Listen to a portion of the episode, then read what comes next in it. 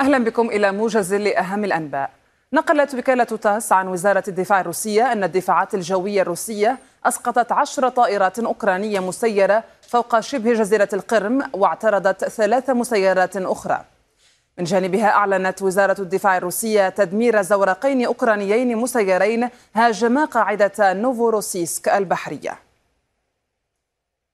شدد وزير الدفاع الروسي سيرجي شويغو على أهمية توجيه ضربات وقائية فعالة أثناء الأعمال القتالية أو في حالة انسحاب القوات الأوكرانية من مواقعها. وأضافت وزارة أضافت وزارة الدفاع الروسية أن شويغو تفقد مركز قيادة المجموعة المركزية في الخطوط الأمامية لشكر القادة والجنود على قيامهم بما وصفها بعمليات هجومية ناجحة على محور كراسني ليمان والسيطرة على مواقع هامة وفق بيان للوزارة. قالت سلطات خرسون الأوكرانية إن قصفا روسيا على مناطق سكنية خلف تسعة جرحى.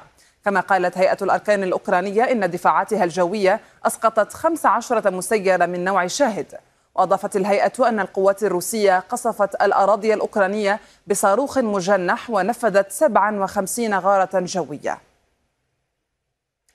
أعلن قادة الانقلاب في النيجر إلغاء عدد من اتفاقيات التعاون العسكري مع فرنسا. وتعهد قادة الانقلاب بالرد فورا على أي تدخل عسكري خارجي كما أنهوا مهام سفراء النيجر في فرنسا والولايات المتحدة ونيجيريا وتوغو. من جهته حذر رئيس النيجر المحتجز محمد بازوم من أن منطقة الساحل الإفريقي بأكملها يمكن أن تسقط تحت تأثير النفوذ الروسي من خلال مجموعة فاغنر وناشد بزوم في مقال رأي بصحيفة واشنطن بوست حكومة الولايات المتحدة والمجتمع الدولي مساعدة بلاده في استعادة النظام الدستوري. وأضاف أنه إذا نجح الانقلاب فسيكون له تداعيات وخيمة على النيجر وعلى سائر المنطقة والعالم. استشهد شاب برصاص قوات الاحتلال الإسرائيلي وأصيب ثلاثة فلسطينيين بجروح مختلفة خلال اقتحامها مدينة طول كرم وأطراف مخيمها. وكانت مواجهة عنيفة اندلعت بين مقاومين فلسطينيين وقوات الاحتلال التي اقتحمت أطراف مخيم طول كرم.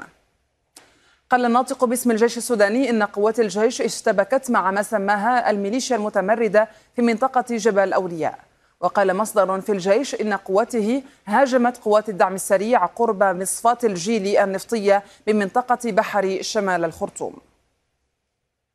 قال مصدر حكومي سوداني للجزيرة إن السلطات السودانية أغلقت معبر القلابات الحدودي مع إثيوبيا بسبب القتال في مناطق إثيوبية على الحدود.